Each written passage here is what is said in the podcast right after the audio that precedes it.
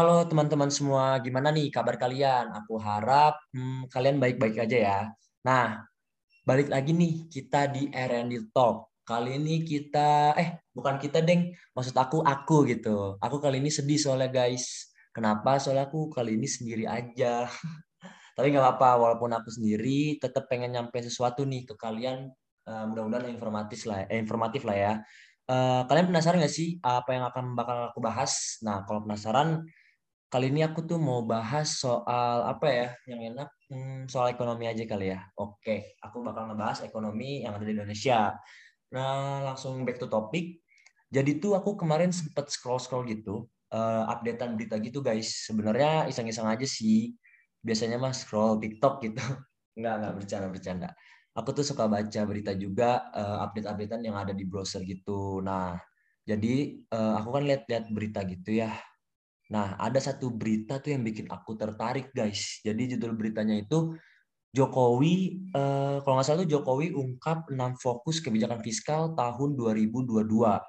Nah, terus langsung aku buka aja tuh guys artikelnya. Nah, di isi artikel itu, jadi Bapak Presiden tercinta kita, Bapak Jokowi, bilang kalau ada 6 poin yang menjadi fokus pemerintah dalam penyusunan kebijakan fiskal 2022 yang akan dilakukan secara ekspansif gitu untuk memulihkan ekonomi Indonesia akibat dari dampak pandemi COVID-19 guys. Nah, kalian harus tahu tuh dampak COVID-19 tuh benar-benar sangat-sangat banget lah ke kitanya gitu. Nah, kalau yang masih kepo nih apa aja sih ke-6 poin itu? Nah, langsung aja nih aku sebutin.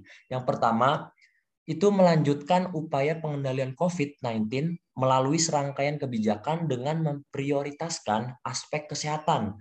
Maksudnya di sini adalah kebijakan apapun yang akan dilakukan pemerintah itu harus memperhatikan protokol kesehatan. Gitu guys, kalau yang aku tangkap. Karena ya itu gitu, dampak pandemi ini benar-benar sangat-sangat membekas banget gitu ya di hati tiap-tiap masyarakat Indonesia. Cailah, ngebahas-bahas soal hati nih. Oke, lanjut ke poin yang kedua. Nah, poin kedua itu melanjutkan program perlindungan sosial bagi masyarakat miskin dan rentan. Nah, maksudnya apa? Nah, di sini maksudnya pemerintah ingin tetap gitu membantu masyarakat yang mana finansial masyarakatnya itu rendah dan rentan akan kesehatannya agar nantinya tetap bertahan gitu, masyarakat yang finansialnya rendah dan rentan akan kesehatan bertahan di masa-masa pandemi seperti ini. Jadi gitu guys poin keduanya. Nah, selanjutnya yang ketiga yaitu memperkuat peningkatan sumber daya manusia melalui berbagai kegiatan pelatihan oleh seluruh pemangku kepentingan yang terkait.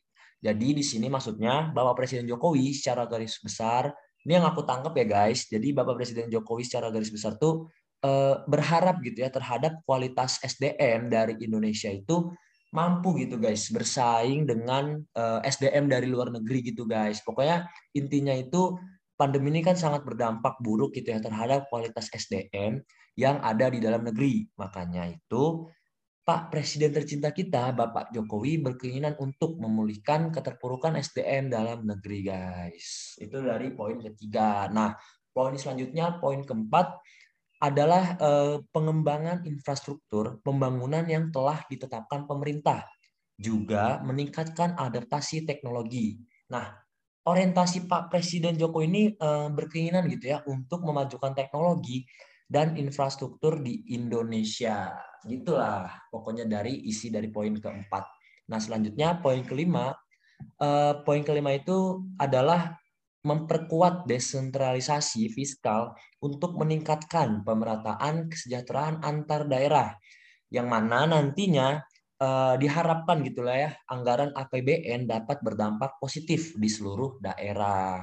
Nah, poin terakhir yaitu poin ke-6 mana isinya itu melanjutkan reformasi penganggaran dengan berbasis zero base budgeting. Wah, ini ada bahasa Inggrisnya nih.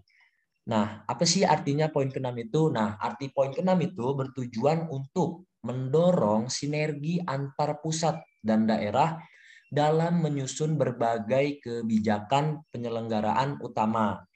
Nah, Bapak Jokowi juga menyatakan fokus utamanya adalah prioritas berbasis hasil terhadap berbagai potensi ketidakpastian. Nah, berdasarkan fokus poin-poin yang udah aku bacakan tadi nih, Pak Presiden Jokowi itu menyebutkan ini kita bahas soal keuangannya nih, kan kebijakan fiskal juga. Pak Presiden Jokowi itu menyebutkan pemerintah itu memerlukan alokasi APBN 2022 sebesar 2.708 triliun. Wah, itu banyak banget tuh. Itu bisa banget beli bakso se-Bogor nggak sih? Bercanda-bercanda. Nah, 2.708 triliun itu yang meliputi terdiri dari belanja pemerintah pusat sebesar 1.938 triliun dan transfer ke daerah mencapai 770,4 triliun. Nah, jadi gitu guys, poin-poin yang akan difokuskan oleh Bapak Jokowi untuk menerapkan kebijakan fiskal 2022. Jadi episode kali ini sudah cukup lah ya. Mungkin aku akan tutup, tapi aku bakal ngingetin lagi nih ke kalian. Pokoknya stay tune terus, karena setiap episode itu selalu menarik. Pokoknya kisi-kisi aja gitu. Misalkan episode sekarang tuh menarik. Wah, yang selanjutnya tuh bakal nggak kalah menarik lah. Pokoknya stay tune terus. Aku juga mau ngingetin ya buat pendengar R&D Talk nih. Jaga kesehatan, jaga makannya. Pokoknya diperhatikan lagi lah ya protokol kesehatannya. Oke, dari aku segitu aja.